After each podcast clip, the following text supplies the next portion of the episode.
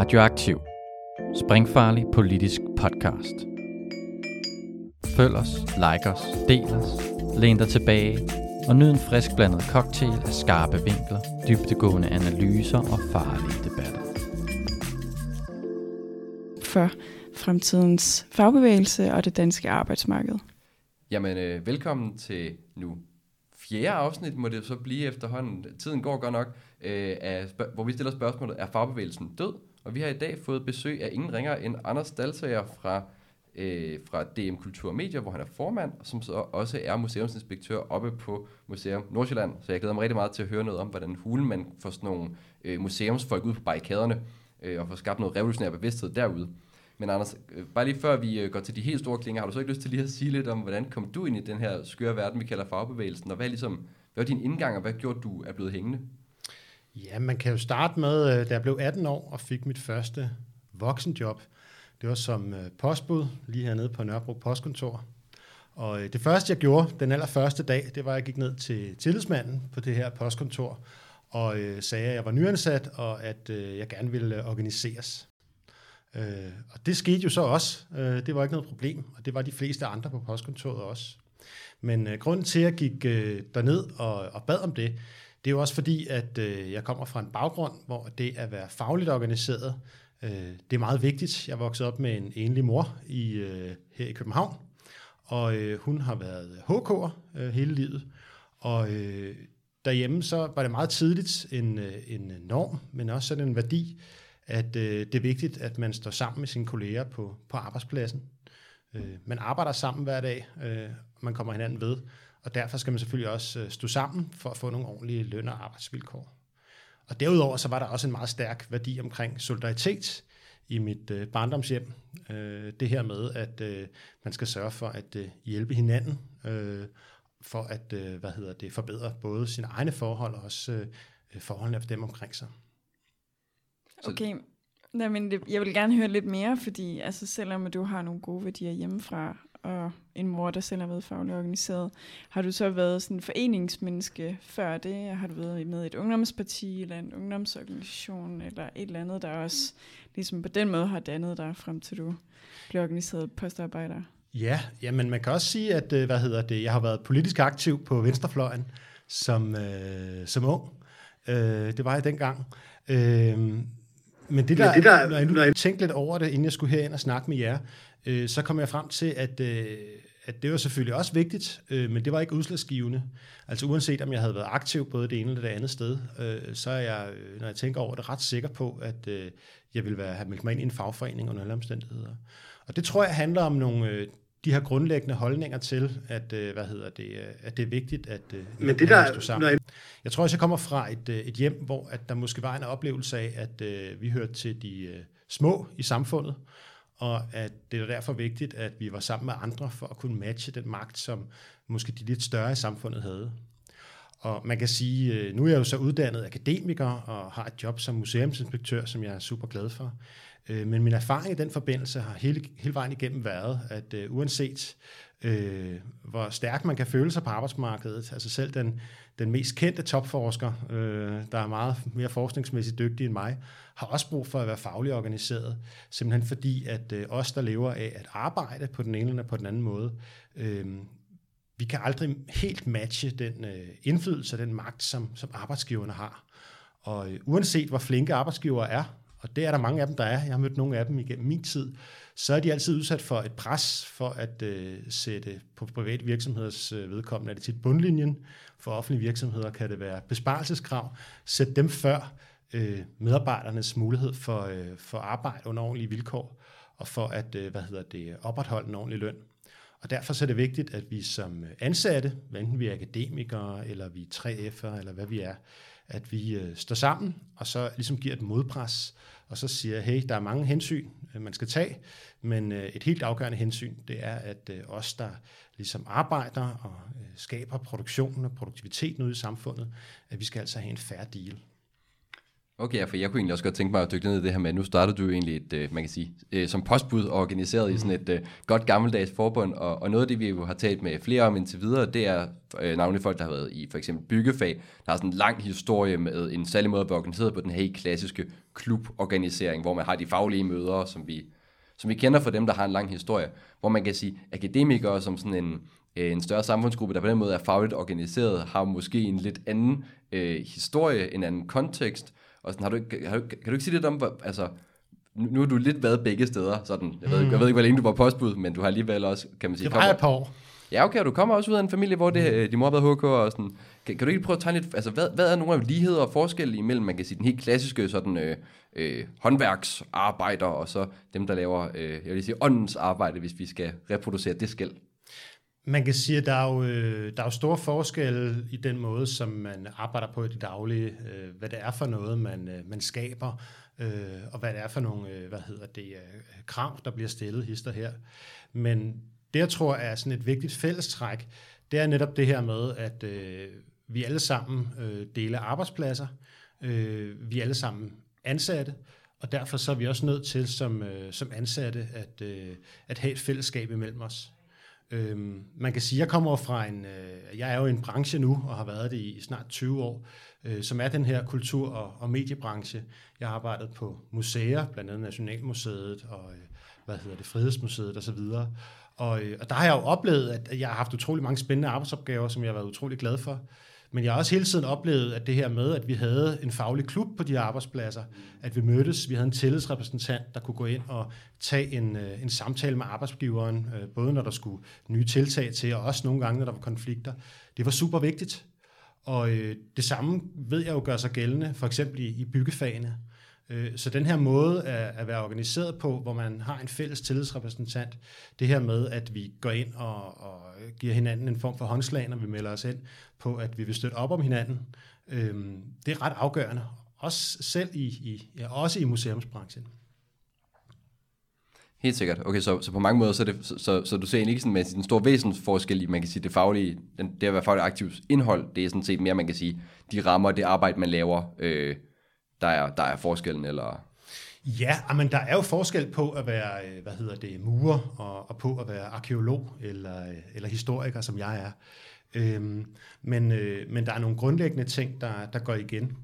Øh, det man kan sige fylder meget for os i, øh, i DM, det er jo så også det her med, at øh, vores medlemmer øh, har rigtig meget brug for øh, den her faglige, øh, fagfaglige, som vi kalder det, så man ikke forveksler det med rent fagforeningsarbejde, fagfaglige sparring, det her med at kunne mødes om, om sit fag, snakke om, øh, hvordan videreuddanner vi os, øh, hvordan kan øh, at lave tilbud, der gør, at øh, medlemmerne kan få, få ny viden, Øh, Øh, og det her med at mødes på kryds og tværs af forskellige arbejdspladser, det er også en vigtig funktion, ser jeg, i, i fagforeningen. Og så er der også det her med, øh, og det ved jeg ikke, om gør sig mere gældende inden for, for de akademiske fag som mange andre, men for os er det rigtig vigtigt, det her med at øh, gå ud og tage nogle offentlige debatter om øh, vigtigheden af vores fag. Vigtigheden af, at, øh, at der er folk med, øh, med en stærk viden, øh, og hvad hedder det, øh, og evnen til at overskue store mængder information, der kan øh, hvad hedder det, bidrage til samfundet. Øh, hvad enten det drejer sig om folk, der underviser i øh, gymnasieskolen, eller det drejer sig om folk, der arbejder for øh, Novo Nordisk, øh, eller også i den offentlige museumsbranche, eller den halvoffentlige museumsbranche. Øh, det her med at gå ind og, og fortælle politikerne, øh, og også arbejdsgiverne, at hey, det her det kan et samfund, som der er så øh, hvad hedder det, hypermoderne og har sådan en hyperkompleks økonomi som den danske, det kan vi altså heller ikke leve uden. Jeg kunne godt tænke mig at, øhm, at vide lidt mere om, hvordan er man faglig aktiv i den akademiske fagbevægning, eller fagbevægelse, fordi det er sjældent, man ser jer sådan komme til blokader, eller stå med faner til demoer, eller sådan. Så hvad er det, I laver som faglig aktiv i den sådan akademiske fagbevægelse, udover at skrive debatindlæg og være med i debatten på DR2 eller sådan noget? Nu kan man faktisk sige, at jeg var faktisk nede og, øh, og støtte lidt op øh, omkring, øh, hvad hedder det, demonstrationen nede foran Brødrene Prise, og hilse på de faglige aktive der. Så, så det gør jeg i hvert fald. Øh, jeg kan jo mest tale for, for den fagforening, som jeg er aktiv i, som dækker øh, blandt andet det fag, som, øh, som jeg er en, øh, er en del af. Øh, og man kan sige, at, at øh, det, som, øh, som vi arbejder meget på, det er at give medlemmerne mulighed for for eksempel at danne netværk. Det her med, at øh, hvis du har et interessesfelt, du gerne vil opdyrke, hvis du har øh, for eksempel, hvis du, både hvis du har udfordringer på din arbejdsplads, men også hvis du har et eller andet emne, du gerne vil dykke ned i, øh, rent sådan fagfagligt, øh, jamen altså, så går fagforeningen ind og understøtter det. Så kan man gå ind og danne de her netværk, og det er der rigtig mange, der gør. Øh, derudover så har vi jo også i hverdagen ude på vores arbejdspladser, øh, når vi har overenskomster, så har vi rigtig mange klubber, øh, blandt andet på museerne, på, øh, på Danmarks Radio og andre steder, øh, hvor at øh, medlemmerne de, øh, de mødes og diskuterer, hvordan udvikler vores arbejdspladser egentlig, øh, og hvor kunne vi godt tænke os, den bevæger sig hen. Øh, og det er også der, man diskuterer, når der er konflikter. Øh, nu nævner du så det der med, at man ser aldrig den akademiske fagbevægelse. Øh, men altså, det, det synes jeg, det, ja, det, er, men, ja, ja, det, det, det er også helt okay. Altså, øh, men, men det er også lidt letkøbt, fordi øh, fra mit synspunkt, så tager vi rigtig mange konflikter. Øh, min fagforening, vi har lige slæbt øh, Danmarks Radio i arbejdsretten, øh, fordi at øh, de ikke vil udbetale deres øh, ansattes, blandt andet især vores medlemmers øh, overarbejde, øh, fordi de ikke har registreret det ordentligt. Øh, samtidig så øh, tager vi også en masse andre sager op. Øh, vi har blandt andet en sag, der kører lige nu, faktisk også med Danmarks Radio. Nu kan vi rigtig, øh, hvad hedder det, øh, trække dem frem i, i lyset med en, øh, en praktikant, som de satte til på fuld tid og øh, tilrettelægge to radioprogrammer øh, for 0 kroner. Øh, og det synes jeg demonstrerer flere ting. Det demonstrerer på den ene side det her med, at vi faktisk er villige til at tage nogle kampe, men det demonstrerer også, at akademikere er ikke nogen, der er undtaget fra øh, dårlige oplevelser i løbet af arbejdslivet. Og akademikere er ikke nogen, der er undtaget fra at øh, møde arbejdsgiver, der ikke tager ordentligt hensyn til, øh, hvad der er færre og rimeligt. Øhm, og øh, det er også noget af det, der viser, at vi har en berettigelse som fagforening. Det, som jeg så også synes er vigtigt, vi snakker om, det er jo det der med, øh, at øh, en fagforening kan også meget mere end det der øh, dag-til-dag øh, fagforening Classic, som er super vigtigt. Øh, vi kan også øh, hvad hedder det, stille tilbud til rådighed for, for vores medlemmer, også sammen med andre nogle gange.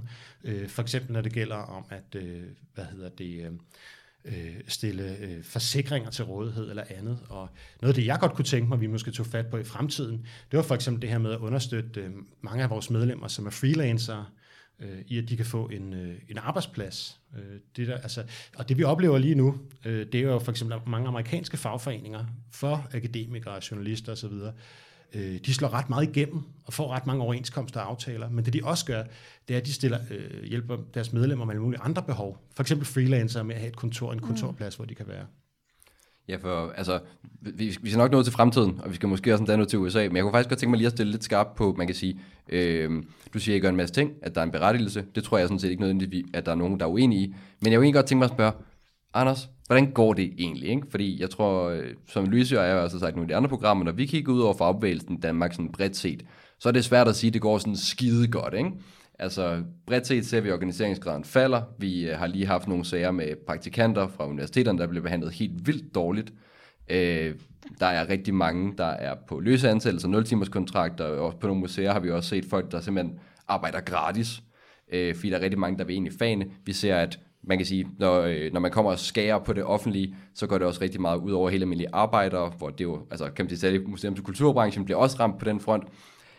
Og så har jeg lyst til at spørge, hvad gør I ved det, og hvordan går det egentlig? Ja, altså, hvordan synes I selv, det går? Ikke? Ja, ikke det Hvad hedder det? Øh, lad, os, lad os gå til bedet der. Altså, jeg er jo lige så bekymret, som I sikkert også er omkring øh, den faldende organiseringsgrad, især blandt øh, det, man kalder FH-forbundene, øh, altså den, den, øh, den mere traditionelle fagbevægelse. Øh, men jeg vil sige, at vi har også en god historie at fortælle, og den gode historie er også over hos os akademikere. Øh, vi er en halv million organiserede akademikere i Danmark nu, det man kalder AC, altså som er akademikernes LO eller FH. Hmm. Vi har op mod en halv million medlemmer nu, øh, og vi får flere ind hele tiden. I den tid, jeg har været i Magisterforeningen, eller undskyld, DM, som vi ja. hedder nu, øh, som er den her fagforening for blandt andet skienter, naturvidenskabelige kandidater og humanister som mig og alle mulige andre. Øh, der er vi jo gået fra at være 25.000 til, øh, altså om få år er vi oppe på at være 70.000. Øh, så på den måde går det frem. Øhm, og det giver os også mere styrke til at tage nogle af de kampe, vi talte om før, men det giver også en styrke til at øh, give noget til alle de medlemmer, som øh, måske ikke har problemer i det daglige, men hvis arbejdsliv også bare kan blive endnu federe. Altså, og det tror jeg også er noget af det, vi er nødt til i, øh, i fagbevægelsen også, at, øh, at fokusere på, jamen det her med, at øh, det er vigtigt, at vi bygger stærke fællesskaber, og det er vigtigt, at vi får flere medlemmer for at kunne bygge en solidaritet mellem dem, der er på arbejdsmarkedet. Det er noget, som jeg synes er helt essentielt. Men nogle af vejene til at gøre det, og noget af det, vi kan få ud af det, det er jo også, at vi kan gøre gode arbejdsliv endnu bedre. Mm. Og vi skal også sørge for at tale til alle dem, der oplever, at de har et skide godt arbejdsliv, og som er glade for deres jobs, at vi også kan give dem noget. Øh, så jeg synes, det er kombinationen af de her historier om, at vi fandme ikke skal finde os i unfair vilkår, og vi vil have retfærdighed. Det er, en, det er en meget vigtig fortælling, men den skal også kombineres med det her med, at, at sammen med, øh, med fællesskabet, i fællesskabet, i det faglige fællesskab, der kan dit arbejdsliv, selvom det godt, også blive endnu bedre. Men lykkes det så? Altså, hvis du kigger ud på det brede landskab, ikke? Der, altså, jeg, jeg hører en masse svar på, øh, hvad man kan og bør gøre. Øh, men, men lykkes det faktisk for jer? Altså, man siger, du siger, I har vækst, øh, du siger, det er vigtigt at mm. bygge fællesskaber. Altså, der er jo også mange steder, hvor man, mit indtryk er, der hvor man til, nu er jeg selvfølgelig også selv akademiker, altså, mm. og skal jo også, øh, bare for vores kære kan jeg også afsløre, at jeg har siddet i hovedbestyrelsen i øh, DM med Anders i to år, så øh, altså, det er min journalistiske integritet, som jeg ingen har af. Jeg tror også, lytterne har tidligere hørt mig sige, at jeg ikke er bleg for hverken øh, mikrofonholderi eller at være super unfair. Mm. Øh, men, altså, men du, du siger, det ly- altså, altså, siger du, det lykkes, fordi man i DM er vokset til noget nær dobbeltstørrelse på nogle år? Altså, at det, altså, men lykkes det faktisk at bygge, man kan sige, fællesskaber? Der er mange steder, hvor der ikke sidder mm. mange akademikere, hvor, altså, det er jo den store vækst måske, særligt på det brede arbejdsmarked, at det er akademikere, der er kommet ind og være en enkelt eller to mm. på nogle arbejdspladser. Øh, siger faglig fordybning, jo, men, men jeg har lyst til at hvad fanden så med dem, der knapper nok kan få en ansættelseskontrakt, ikke? Eller sådan, jo, jo, præcis. Altså. Der, der har I jo også en super god pointe, fordi der er jo steder, hvor vi bare ikke gør det godt nok endnu. Øh, noget af det, som jeg rigtig godt kunne tænke mig, det var jo, at øh, vi fik endnu flere overenskomster på det, på det private arbejdsmarked. Og faktisk er det sådan i dag, øh, at nu bliver det jo sådan, altså, altså jeg, jeg er altid meget sådan forsigtig, når vi så snakker også i sådan en, en podcast om det her med at bruge det der fagbevægelseslingo. Ikke? Ja, ja, ja. Jeg synes, det er vigtigt at tale om solidaritet, og hvad det er, vi skal, skal opnå sammen, ikke? Øh, prøve at være lidt mere konkret. Men altså, øh, en af udfordringerne er det, man kalder den danske model, det der med, at man forhandler mellem arbejdsgiver og arbejdstager. Øh, den gælder for sådan FH-medlemmer, altså murer og metalarbejdere osv., på det private arbejdsmarked, men den gælder ikke for akademikere. Øh, det vil øh, Dansk Erhverv og Dansk Industri, øh, de store arbejdsgiverorganisationer, det vil de ikke have. Øh, og det betyder, at vi skal ind sådan i brancher, og så tegne overenskomster sådan mere, øh, hvad hedder det, for sig selv. Og øh, det er en kæmpe udfordring. Øh, vi har 200 overenskomster nu i DM på det private arbejdsmarked. Øh, og igen, nu er det måske også det, jeg prøver at tale mig op imod en eller anden fortælling, som du også kom med før, at øh, de der akademiske fagforeninger, hvad laver de egentlig? For jeg synes faktisk, vi laver meget. Men altså, vi skal selvfølgelig blive endnu bedre til det. Øhm, og så er der også det der med, med alle dem, der melder sig ind. Der synes jeg også, vi har en, øh, en kæmpe udfordring i, at øh, vi har vist, at vi godt kan få flere medlemmer. Men hvad sker der så med dem, der melder sig ind? Øh, hvad sker der for eksempel for alle de medlemmer, der kommer ind, og så kommer de måske ud på en arbejdsplads, en privat arbejdsplads, det gør flere og flere, hvor vi ikke har en overenskomst, hvor der måske, hvor der måske ikke er en tillidsrepræsentant. Hvordan får vi så skabt en følelse af fællesskab hos de her medlemmer? Også når de, som du siger, sidder en og en og en. Og øh, jeg må helt ærligt sige, at det, øh, det har vi altså ikke opfundet den, øh, den dybe tallerken, eller den helt store universalløsning på endnu.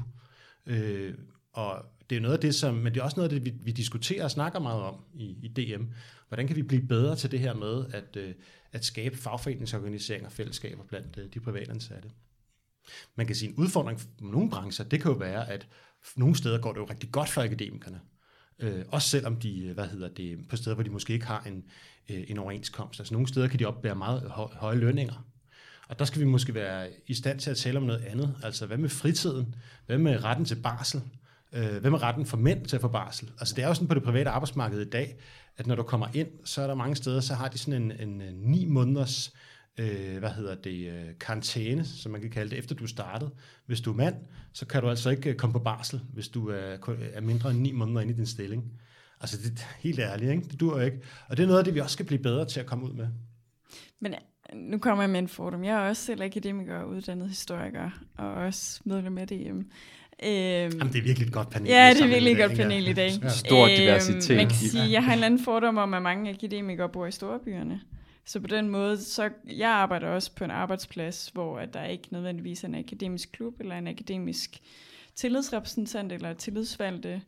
Der er heller ikke en akademisk overenskomst der, hvor jeg arbejder. Men derfor burde der jo stadig være et eller andet form for sådan netværk i København, som jeg meget nemt kunne blive en del af. Ja. Og det tænker jeg også, man kan lave i Odense, Aarhus, Aalborg, Esbjerg, alle de store universitetsbøger. Hmm.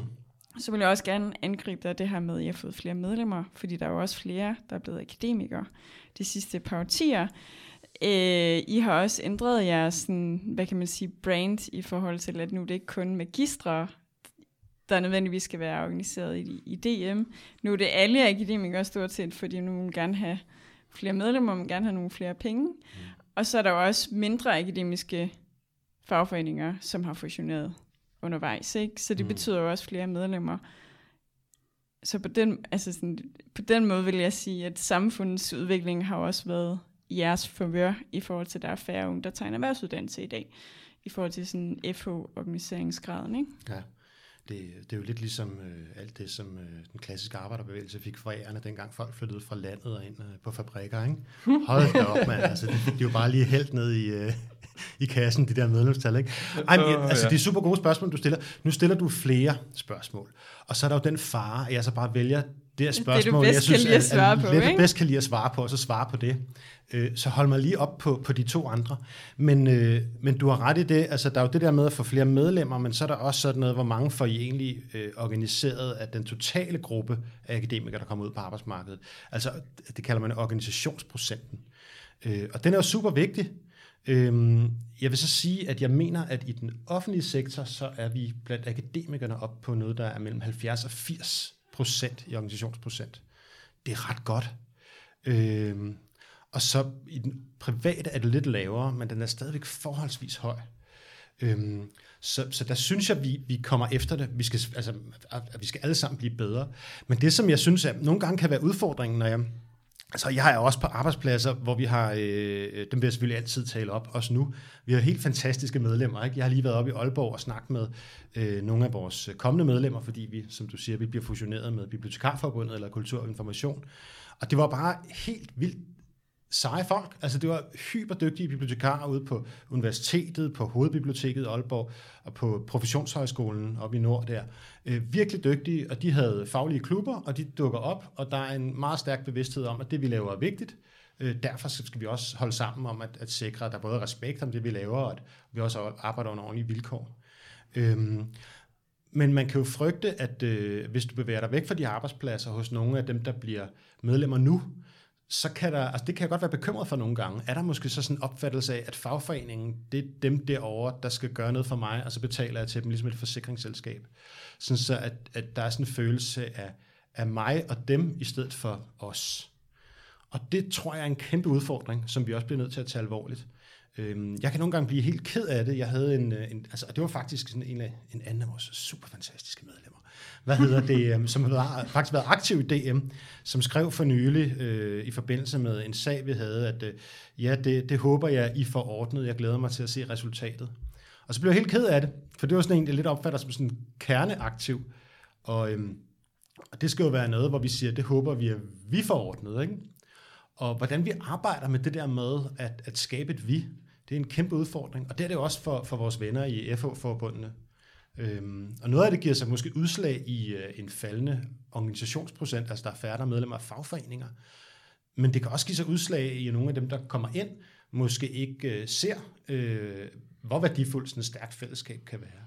Og det bliver vi nødt til at arbejde med. Øhm, fordi det mener jeg er sådan helt essentielt. Øh, på den ene side er det også godt, at, altså på den anden side er det også godt, at folk forventer, at, at deres fagforening leverer noget. Ikke? Altså det kan jo ikke være meningen, at hvis folk bliver fyret, eller kommer i en eller anden lønforhandling, at de så ikke får ordentlig hjælp fra, fra de professionelle, vi har ansat. Øhm, det skal vi selvfølgelig sørge for. Men, men der skal også være den der følelse af vi, at det er vores fagforening, ikke? Helt klart. Jeg tror også, øh, det er, altså, nu, nu, nu nævner du også jo, kan man sige, øh, det har både noget med den danske model at gøre, det har noget at gøre med, at man jo også i, måske i FH-forbundet, der har vi det, jeg har i hvert fald talt med nogen, der også oplever, at sådan, at, at, at det, der bliver afgørende for dem, det er, altså er det dybest set en god forretning for mig at være medlem af min fagforening? Og jeg tror i hvert fald, jeg kender nogen, måske særligt yngre folk, der har den opfattelse, at ærligt talt, så har de lidt svært ved at se, hvornår man kan sige, den danske model virkelig har givet noget stort. Ikke? Altså, mm. de, altså, de vil simpelthen sige, at de sidder og betaler en masse penge til deres fagforening, fordi det skal det, fordi det er, man, man er organiseret, det er også det, som en, en social forventning. Men, altså, men de måske ærligt talt føler, at det går mest af alt til en eller anden øh, pamper-top, der sidder og har det fedt mm. og øh, krammer med socialdemokrater. Altså, nu, kan, nu optager vi her den øh, 13. eller 13. eller 14. Den 14. september, kan jeg afsløre. For ikke så lang tid siden, der kom der en ny FH-formand, der selvfølgelig også fik et kram af statsministeren fra en socialdemokrat til en anden. Og der kan jeg godt tænke, hvis jeg var medlem af FH, jeg ville synes, det var lidt mærkeligt, at min kamporganisation sidder og står og krammer med dem, der lige har afskaffet stor bede, ikke? Mm. Mm. Super fedt. Øhm, men, men, men, men nu, nu har vi jo dvælet lidt med, altså hvad sker der nu? Men øh, og jeg synes egentlig, du er allerede ved at bevæge dig henover i sådan, men hvad skal der så til? Hvad må der gøres, som øh, Lenin spurgte en gang? Øh, jeg ved ikke, det er kontroversielt at sige her. Men jeg kan sige, at, at det, hvad må der gøres, er jo sådan almindeligt et godt spørgsmål. Ja. Men jeg vil faktisk gerne tilbage til sådan virkeligheden, fordi ja. man kan sige, at det, der sådan er rimelig aktuelt lige nu, tænker jeg, at I må forberede jer op til de kommende overenskomstforhandlinger næste år på det offentlige område. Det burde jo allerede være nu, hvor man aktiverer de medlemmer, man har. Jeg tænker, I har spurgt dem om, hvad vil de gerne, hvad vil medlemmerne på det offentlige område gerne have af krav ønsker til de kommende overenskomstforhandlinger. Altså der er jo ting, som Tom også nævnte før i forhold til 0 timers kontrakter, prekarisering. Vi ser en kulturbranche og museumsbranche, som er meget afhængig, økonomisk afhængig af fonde, og det er jo både i forhold til formidling, men også forskning. Øhm, nu har vi afskaffet Stor Bededag, fordi at øhm, der er en krig i Ukraine, og nu skal vi lige pludselig have skattelettelser. Så hvordan, hvordan spiller DM og den akademiske fagbevægelse ind i de offentlige overenskomstforhandlinger? Hvordan er I ligesom i gang? Hvordan er I i gang med at aktivere jeres medlemmer til at forhåbentlig at komme på barrikaderne næste år? Ikke? Altså det, der sker øh, typisk, det er jo det der med, øh, at den måde, at, at vi gør det på. Og nu kan jeg jo mest tale ud fra den sektor, eller del af DM, som jeg er, sektorformand for, altså de kultur- og medieansatte. Men jeg tror, det er meget øh, på samme måde resten af, af fagforeningen. Det er det her med, at øh, vi får skrevet ud til alle tillidsfolk, øh, vi har på de offentlige arbejdspladser, det offentlige overenskomstforhandlinger, og så har vi spurgt dem, øh, kan I ikke holde et klubmøde, og så snakke lidt om, hvad synes I kunne være vigtige krav? Og så får de også at vide, hvad har vi krævet de forrige år. Øh, og det er jo så også nogle gange en, lang liste over alt det, vi ikke har fået igennem. Ikke? Øh, Klassiker. Hvad Sådan er det jo, når man forhandler. Man kan men, ikke få det hele hver gang. Nej, det er det. Øh, og vi, vi er altid skuffet, øh, men, men vi finder som regel også noget at lune os over. Ikke? Men altså, så bliver der spurgt hele vejen rundt. Øhm, og så kommer der sådan indmeldinger ind, og så sidder vi i vores sektorbestyrelse, øh, som er øh, medlemmer, altså vi er jo alle sammen valgt af medlemmerne med en afstemning til at sidde i den her bestyrelse for vores sektor. Og så sidder vi og samler ind på de her krav og diskuterer dem, og så prøver vi sådan at gruppere dem øh, i, hvad hedder det, øh, i sådan nogle hoved, hovedkrav. Øh, og hvad hedder det, og de bliver så sendt videre til DM generelt, hvor vi så skal, øh, og det bliver så en meget lang liste af krav om, hvad vi skal bære ind. Og noget af det, vi altid lægger super meget vægt på, det er det her med øh, de midlertidigt ansatte. Øh, vi er super trætte og også indigneret over, at der er så mange midlertidige ansatte, også i den offentlige sektor, også inden for kultur- og mediebranchen. Øh, som du præcis siger, ikke? altså det her folk, der er ansat, jeg har mange arkeologkolleger rundt omkring på de danske museer, der er ansat 3, 4, 5 måneder ad gangen, og så kan de ellers bare smutte, øh, og hvis de er heldige, får de en forlængelse. Ikke? Øh, og det vi meget arbejder for, det er det her med at, øh, at sige, jamen hvis folk er midlertidigt ansat, så skal de have noget særlig ret til efteruddannelse, og de skal også gerne have et tillæg til deres løn. Det var, vi krævede øh, sidste gang. Øh, nu får vi så se, om det er det samme, som øh, hvad hedder det, vores tillidsfolk siger den her gang. Det er også altid sådan lidt, øh, lidt farligt at begynde at sige alt det, vi skal kræve, fordi det, det, skal, det skal jo egentlig have, skal vi alle sammen have at vide sådan, øh, fra, fra de lokale tillidsfolk. Ikke? Men jeg kunne forestille mig, at det bliver noget af det, vi også tager op igen. Øhm, så, så på den måde så sådan samler vi ind, og det er jo også det, der er så svært at gennemskue ved de der overenskomstforhandlinger, for det er jo sådan en kæmpe pyramide, hvor der er lønmodtagere i hele Danmark i den offentlige sektor, klubber, der spiller ind med krav, og så bliver det sådan samlet øh, til sidst, ikke? Sådan, så man har noget at gå ind til, øh, til arbejdsgiversiden med. Øhm, og, øh, men altså, det som, også, som jeg også lidt antyder, det er, at det er super nødvendigt, samtidig med de overenskomstforhandlinger, så også at stille nogle politiske krav og blande sig i den politiske debat. Øhm, noget af det, som jeg synes er, er svært deprimerende, det er, at vi har, det går faktisk rigtig godt for økonomien i Danmark. Øh, men alligevel så er kommunerne der, hvor vi får alt den borgernære velfærd, kultur og sådan noget, ikke? Øh, deres, øh, deres råderum, det er, blevet, det er helt vildt begrænset af regeringen. Og de har mistet, jeg tror det er 2 milliarder bare på inflationen i ekstraudgifter, og de får ikke nær øh, så meget sådan i kompensation fra staten, selvom det går rigtig godt. Og der kunne jeg altså personligt godt tænke mig, at det råderum, det blev, øh, det blev øget. Jeg vil egentlig gerne tilbage til de offentlige øh, overenskomstforhandlinger. Du skal bare køre OK, Louise. Vi har bare snakket kør. rigtig meget med, øh, hvad kan man sige, de tre tidligere herrer, fordi ligesom fra byggefagene alle tre, det der med solidaritet på tværs af brancher, mm. og hvordan tænker I, jeres kampagne skal være øh, næste år, hvor I ligesom også tænker de andre offentlige fagforeninger og grupper ind, så det ligesom bliver solidaritet på tværs. Ligesom man så med musketeriet i, øh, i år 2018. Altså, får vi det igen at se? Altså, man tænker mere strategi i forhold til, at man ikke kun tænker på sig selv, men man ligesom tænker solidaritet, som du har nævnt flere gange, og fællesskab, fordi det er jo den offentlige sektor, generelt, man skal kæmpe for, at der kommer mere til, øh, til ens kollegaer. Ikke? Så er der også, tænker I også strategikampagne i, at det er også vigtigt, at vi skal have sygeplejerskerne med, og portørerne, rengøringsassistenterne, lægerne, dommerne? Altså det, det, og det hænger også sammen med noget af det, jeg sagde før, fordi det det her med, jeg synes, det er vigtigt, at vi får den samlede lønramme hævet. Øhm, og hvad hedder det? Øh, fordi det vil give mere luft til at, øh, at kunne give nogle lønstigninger. Øhm, nu er det jo så også bare sådan, at øh, altså, der er flere ting på spil her, fordi jeg tror også, vi, det er nødvendigt, at vi, øh, vi ligesom passer på med den der tankegang om, at, øh, at alle akademikere er vildt højt lønnet. Altså, jeg tjener ikke mere end en, øh, en hvad hedder det, oversygeplejerske. Øh, det er sådan ligesom der, jeg ligger lønmæssigt i mit, øh, i mit job. Øh, hvad hedder det? Øh, og, øh, og man kan sige, at et, øh, altså, det er så at sige, at andre faggrupper skal løftes, men så skal vi jo løftes sammen, vil jeg mene. Ikke? Øhm, så er der også noget andet, der gør sig gældende, og det synes jeg også er vigtigt at huske på, det er, at øh, den offentlige sektor er super afhængig af højt uddannede kvalificeret arbejdskraft. Og der er en rekrutteringskrise i den offentlige sektor, både når det gælder sygeplejersker, men også når det gælder højtuddannede. Simpelthen for nogle af vores medlemmers vedkommende, at de bliver snuppet af den private sektor. Øh, og det, som jeg synes er rigtig vigtigt, det er, at vi sørger for at øh, fastholde nogle af de her folk, for det er helt afgørende, øh, for at vi har en velfungerende offentlig sektor en velfungerende velfærd, øh, at, at der er de her højtuddannede. Øhm, og hvis den offentlige sektor ikke ligesom prøver lidt at følge med lønmæssigt, også for de grupper, øh, så risikerer vi, at de forlader den og hopper over til det private, eller at de hopper ud af overenskomstsystemet, og så siger, så er jeg AS mig selv som konsulent, så kan den offentlige sektor komme og betale en time, timesakst for mig. Og det tror jeg ikke vil være godt for nogen. Øh, og det er også det, der hænger med i det der med at kunne løfte hinanden. Det er det der med, at, at altså, akademikerne generelt i den offentlige sektor, vi er lønmæssigt bagud i forhold til akademikerne i det private. Og jeg mener, at den offentlige sektor bør forsøge at følge med, sådan så at, at, øh, at vi ikke taber alt den dygtige arbejdskraft for det, som er også er vigtigt, det med velfærd, uddannelse, dannelse osv. Men jeg tror heller ikke, altså mit spørgsmål gik heller ikke på, om akademikerne skulle gå til forhandlingsbordet i forhold til løn tilbageholdenhed, men mere sådan kampagnestrategi. Det der med, at man tænker, at man skal have de andre offentlige fagforeninger med, for ligesom at presse mest muligt på forhandlerne på den, på den anden side af forhandlingsbordet. Mm. Så man ligesom har en fælles solidaritet. Det er, det mening? Jamen det er ja, selvfølgelig. Og det, det synes jeg også, der kan være meget i. Vi har også set det tidligere øh, med, hvad hedder det, nogle af de konflikter, der har været. Øhm, nej, så nu kan det være, at jeg, jeg er sådan lidt, øhm, lidt sådan stille, og det er fordi, at øh, præcis hvordan sådan en kampagne skulle se ud, og, og hvordan der ville... Det skal selvfølgelig heller ikke afsløre det, noget. Jeg, det, det, det, er, det er ikke, ikke bare for at afsløre noget, men, men det, er, det er lidt svært for mig at stå og sige, fordi jeg er jo bare en, et enkelt medlem af DM's ledelse. Mm. Det er noget, man skal være enige om.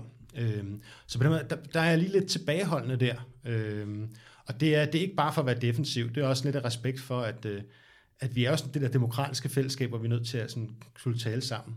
Og så er det måske også bare fordi, at, øh, at jeg synes, det lyder super godt, men hvordan det konkret skulle se ud, det tror jeg afhænger også af mange andre end mig. Øh, når, det så snart, når vi så taler om det der med at tale om solidaritet, øh, som jeg også synes er, er rigtig vigtigt, øh, og det handler også om det her med, hvorfor, hvorfor har fagbevægelsen, øh, måske både den akademiske og også FH-fagbevægelsen, øh, nogle gange svært ved at slå igennem. Øhm, og der, der tænker jeg altså, at vi bør blive lidt bedre til også at kunne tale værdibaseret øh, eller retter med basis i det, som, som sådan er en fagforeningskerne, nemlig det her med, med fællesskabet. Øhm, og øh, jeg synes jo, at den danske model er super vigtig. Altså, øh, og det, altså jeg nævnte det også lige før. Jeg forstår godt, at man, man går op i den, men, men jeg kan nogle gange blive, blive sådan lidt, altså det kan sgu lyde lidt robotagtigt nogle gange med alle de her faglige ledere, der står og snakker om den danske model, den danske model, den danske model. Fordi hvad, hvad er det egentlig? Øh, altså det er, jo, det er jo et redskab til at opnå forbedringer gennem fællesskab og aftaler. Ikke? Mm. Og det, som jeg egentlig synes, vi skulle være bedre til at tale om, det var sådan fællesskabet og de goder, du kan få, både som enkeltperson og, og fællesskab i at være med, og så de goder, man får ud på den anden side. Øh, fordi hvis vi hele tiden ser den danske model, den danske model, øh, og, og, altså, altså at, at hele vores øh, hvad hedder det, tale han, altså, knytter sig til, til det begreb alene, jamen så svarer det jo lidt til, at øh, der er en tømrer, der bygger et, øh, et kæmpestort, flot hus af træ, og så går vi over og roser hammeren. øhm, altså, ja. og det er jo, altså hammeren er vigtig, ikke? Øh, men, men altså, det, der var afgørende, var nogle andre ting, ikke? Det var, øh, det var tømmerens evne og vilje, og så det resultat, der stod tilbage bagefter. Ja, det synes jeg er spændende, og, det, og jeg kunne ikke godt tænke mig at knytte det til noget af det, du sagde tidligere. For nu, nu, nu står der med nogle historikere her, så kan jeg lige trække jer teolog, og øhm, nu, nu har jeg så godt indtryk af, at den måde, man i hvert fald i del af fagbevægelsen taler om den danske model, at det er lidt blevet sådan et, øh, det er lidt blevet sådan to regimente lærer, ikke? Så er der den danske model, som er noget politikere for alle i verden skal holde nallerne langt væk fra. Det er sådan noget med løn og arbejdsvilkår og sådan noget, der sker, når man er på job. Og så er der politik, som fagforeningen til gengæld bare skal øh, altså, pille nallerne fra, for det er sådan noget, der handler om alt muligt andet. Øh, og noget, det vi også har talt med nogle af vores tidligere deltagere om, er jo sådan, altså, om fagbevægelsen har været gode nok til at tale om ting som klima, ligestilling, øh, ulighed, de her ting, som er øh, store væsentlige samfundsting, særligt som venstreorienteret, må man jo sige, at altså, hvis, min, og hvis min kamporganisation, hvis min fagforening ikke er dem, der tager de sager op, altså, sådan, hvem fanden skulle så gøre det? Øhm, og der har jeg jo indtryk af, at DM, man kan sige, har, øh, det sagde du også tidligere, måske ikke har været så blege for at, at tale om de her ting. Jeg så også, at Akademikerbladet øh, havde sådan en hel måned, tror jeg det var, hvor man kun havde kvindelige skribenter, mm. øh, som der selvfølgelig var nogle øh, træls reaktionære mænd, der blev virkelig, virkelig sure over på Twitter. Øh, så kan man... Ej, det, det skal jeg slet ikke gå ind i. Jeg tror bare, det, det jeg gerne vil hen til, det er sådan, den her balance mellem, altså øh, sådan, ser du det som et mål, at man kan sige, man får på en måde blandet de her ting sammen, og får politiseret måske en fagbevægelse, der har øh, næsten forsøgt at afskaffe politikken i fagpolitik, eller, er det, altså, eller kan man også gå for langt?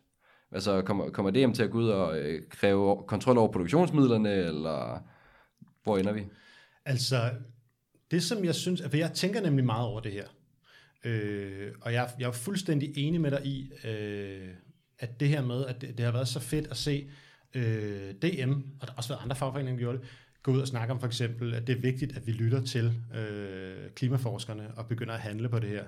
Man kan så også sige, at klimaforskerne er også vores egne medlemmer, ikke? så på den måde er det måske mindre kontroversielt hos os ja. end, øh, end andre steder.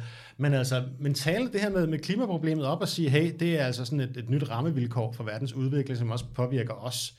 Øh, det er vi nødt til at interessere os for. Og så er der altså hele ligestillings- og, og frigørelsesproblematikken. Altså, det er jo sådan helt essentielt. Altså, helt ærligt, øh, der, der er jo ikke nogen fagforening, der ikke kan, by, altså, der ikke kan tage det her aspekt ind og så snakke om det her med, at det er helt afgørende med en, en højere grad af ligestilling, og måske også kønslig frigørelse. Øh, altså, at hovedparten af vores medlemmer er kvinder, de gider sgu da ikke finde sig i, øh, at fagforeningen holder kæft på den måde. Altså, selvfølgelig skal vi da det. Øh, det, som så også spiller ind, det er en anden ting, og jeg går tit og tænker over det. For det er det her med, at øh, det er helt vildt vigtigt, at fagforeninger er brede fællesskaber. Det er helt vildt vigtigt, at vi kan mobilisere både øh, hvad hedder det, enhedslistefolk og konservative og socialdemokrater. Det er sådan, vi bygger et stærkt fællesskab ud på arbejdspladserne. For det handler om det der med, altså fagforeninger skal være meget brede.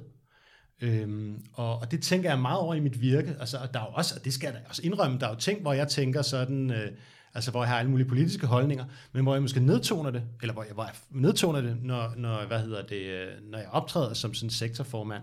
Selvfølgelig, fordi at det skal jo, altså det jeg siger, skal jo også afspejle noget det, vi er enige om, og noget, som folk skal se sig selv i. Men det, som jeg så også synes er interessant, det er jo det her med, at, at netop i forhold til fagforeninger, øh, netop i forhold til de her fællesskaber, at, at når vi får folk interesseret i at være medlemmer, det kan for eksempel være, fordi at de kan få nogle gode forsikringstilbud eller andet, når de så kommer ud på, på arbejdsmarkedet, så bliver langt de fleste øh, af dem, der har meldt sig ind, de bliver sådan mere orienteret mod, at, øh, at fællesskabet på arbejdspladsen og den der solidaritet også er vigtig. Vi kan så diskutere også jævnfør det, vi snakkede om før med, øh, med mig og, og dem i forhold til fagforeningen. Ikke? Øhm, vi kan diskutere, om vi, vi er nået langt nok. Ikke? Men det, der er interessant, det er, at det der med fagforeningerne kan gøre det der med fællesskab til et, et bredt fænomen i det danske samfund. Øh, og det er en kæmpe styrke at have der også går på tværs af politi- partipolitiske skæld. Og der, og der kan man jo så sige, der er jeg måske også glad for at være i, i den akademiske fagbevægelse, hvor vi ikke har tradition for det her med, at det skal være en enkelt parti og dets medlemmer, der sidder på, på de fleste af topposterne.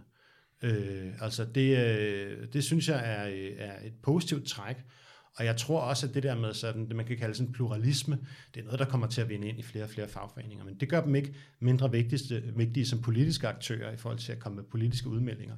Men det bliver så politiske udmeldinger, der meget afspejler øh, den opfattelse, folk har sig selv i forhold til deres arbejdsliv og deres arbejdsplads og, og den type ting. Giver det mening? Altså, det er jo det her med, at fagbevægelsen skal være folkeligt og bredt mm. forankret. Og sådan er det jo ikke lige nu. Altså slet ikke, når der er en organiseringsgrad, der er faldende bredt set, og folk de opfatter fagforeningen som et forsikringsselskab, hvor man kan komme, når man har problemer, fordi så har man betalt en ydelse, og ellers er bare fuck dem, hvis man ikke kan få den hjælp, man forventer, ikke? Men altså, der vil jeg så også lige, der vil jeg lige slå lidt igen på den der, for jeg synes, der er meget rigtigt, det du siger, men der er også, det er også lidt meget... Også sat på spidsen. Ja, det er jo sat på spidsen, ikke? Det er det, vi skal sige.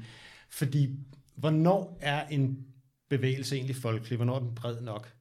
Øhm, og der har vi måske alle sammen nogle idealer for, hvordan det burde være sådan øh, ude i den yderste ekstrem. Men jeg vil sige, fagbevægelsen lige nu, og jeg ved godt, at FH-fagbevægelsen har problemer med organiseringen, og det er et kæmpe problem, men det er faktisk et af de, de altså det er måske det bedste bud på en bred folkelig bevægelse, vi har i Danmark lige nu. Øh, og fagbevægelsen har også spillet den rolle historisk. Øhm, og, øh, og man kan så også vente den om og så sige det her med, at, øh, at vi skal blive bedre til at få folk til oplevelser som en del af et, et ægte fællesskab, med, med et fællesskab, de kan spejle sig i. Men alene det, at man har dem organiseret, og at de ved, at de kan gå et sted hen for at få hjælp, det er da alligevel også en, øh, altså, det er da en sejr. Det er jo bedre end, end det vi ser andre europæiske lande, hvor at organisationsprocenten er nede på 3-4 procent. Øhm, og hvor der ikke er ret mange fagforeningsmedlemmer. Øhm, og så er der også det der med, jo, lige præcis det der med, at, at øhm, øhm, altså man ringer ind, når man er bøvl, og det er et forsikringsselskab, man kan få en forsikring og sådan noget. Det er også det, altså når, når jeg kan blive lidt, lidt uh, trist, det er, når folk ikke ser, at der er mere i det end det. Men jeg vil jo stadigvæk mene, at det er godt, de gør det og har det. Altså, det, altså, når folk har et problem på deres arbejdsplads, så skal de jo ringe ind, og så skal de have god hjælp. Altså, det er da helt oplagt. Men så vil jeg så gerne vente den om, og så spørge, okay, nu har I så stor succes i DM med organisering, og de har faglige fællesskaber.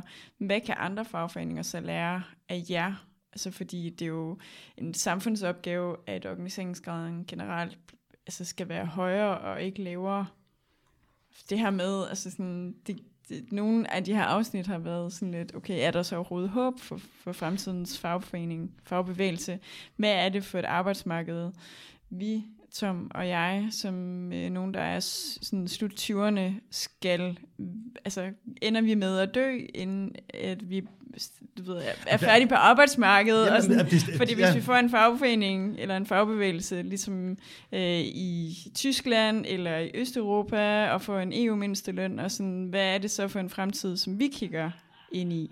Og der kan man jo sige, hvis vi skal være sådan lidt super ironiske, kan man sige, at heldigvis har vi jo alle tre på grund af Folketingets beslutninger nu fået rigtig mange år på arbejdsmarkedet, øh, hvor vi kan være aktive og prøve at vende udviklingen, ikke? indtil vi er langt op i 70'erne, hvis vi holder så længe. Ikke? Øhm, men, men hvad hedder det? Øhm, altså det jeg lidt tænker, det er det der med, øh, det som jeg tror, at fagbevægelsen skal være god til at vise, det er, at øh, det at du melder dig ind, og det at du handler på noget, det virker.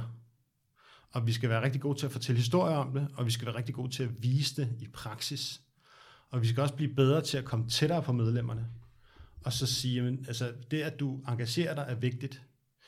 Det skal så også knyttes til noget andet, og det er det der med, at du så er en del af et stort fællesskab, hvor der øh, er alle mulige mennesker med, hvor man kan være uenig om tingene, og, og hvor man skal finde en anden, nogle gange en middelvej for, for at blive enige. Ikke? Men, men altså, vi skal være gode til at vise, at organiseringen virker. Og der kan man sige, at øh, fagbevægelsen øh, peakede jo ligesom i slut 80'erne og start 90'erne. Der kom ja. dansk organisationsprocent virkelig højt op. Men den udvikling startede i, i starten af 60'erne, øh, og altså slutningen af 50'erne og starten af 60'erne, så begyndte der virkelig at være flere og flere danskere, der blev, blev organiseret. Og det, men det var så også en periode, hvor at øh, fagbevægelsen bare trak kanon overenskomstresultater hjem. Altså i starten af 60'erne er der jo et år, hvor at, øh, der er en lønstigning på 10 procent. Altså, det, altså det, det er jo med noget, der virker. Sindssygt. Ja, det er jo helt vildt, men samtidig er det også det her med, at den type arbejdspladser, der vokser i den periode, det er jo meget sådan nogle store industriarbejdspladser med valgte tillidsfolk, hvor fagforeningen er meget synlig, øh, og hvor fællesskabet er meget synligt. Så på den her måde, så får du virkelig noget, et ordentligt rygstød af, af samfundsudvikling i den her periode. Det som, og det er også det, I nævnte i starten, som måske er en udfordring for os i dag, det er den type arbejdspladser, som rigtig mange lønmodtagere er på, har ikke den samme karakter som de der traditionelle store industrivirksomheder. Det kan for eksempel være folk, der arbejder i serviceerhvervene, som øh, 3F jo kæmper for at organisere, men det kan være rigtig svært, hvor folk står sådan for sig selv, en for en for en, øh, og måske er på den arbejdsplads i kort tid. Altså på de gamle industriarbejdspladser, var der jo folk, der var der i flere generationer. Altså, det er med svært at bide skære med nogen, der øh, for, en, for en chef, øh, øh, der har været der i tre generationer og ved, hvordan kagen skal skæres. Ikke? Mm. Øhm, hvad hedder det? Øhm, og folk skifter også meget mere arbejdsplads i dag, end de gjorde tidligere. Og det er jo nogle udfordringer, der for mig at se gør, at vi bliver nødt til at satse både på selvfølgelig at være til stede på arbejdspladserne, men vi bliver også nødt til at etablere fællesskaber, som er i resten af vores medlemmers øh, liv. Øh, for eksempel hvis de er freelancer, at lave en base, hvor de kan øh, måske lave en fælles virksomhed. Det har HK også arbejdet med for freelancer, at lave en, en, en HK, og det har de været rigtig gode til.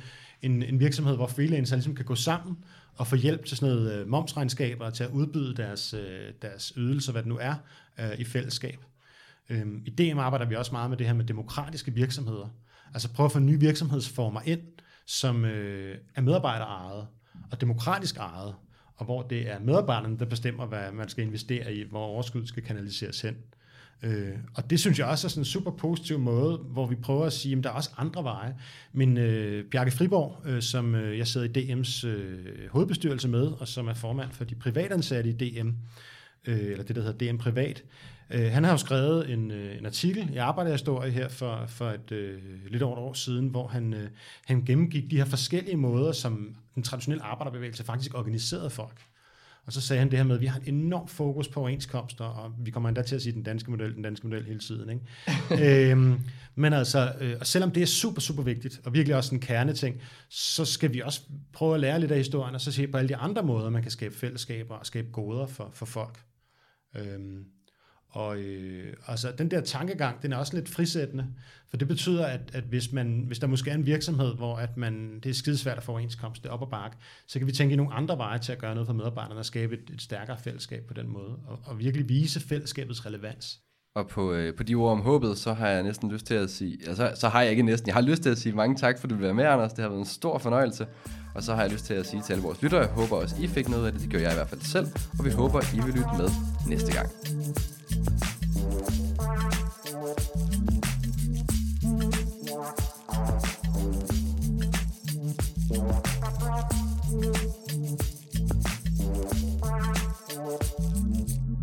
Oh ja.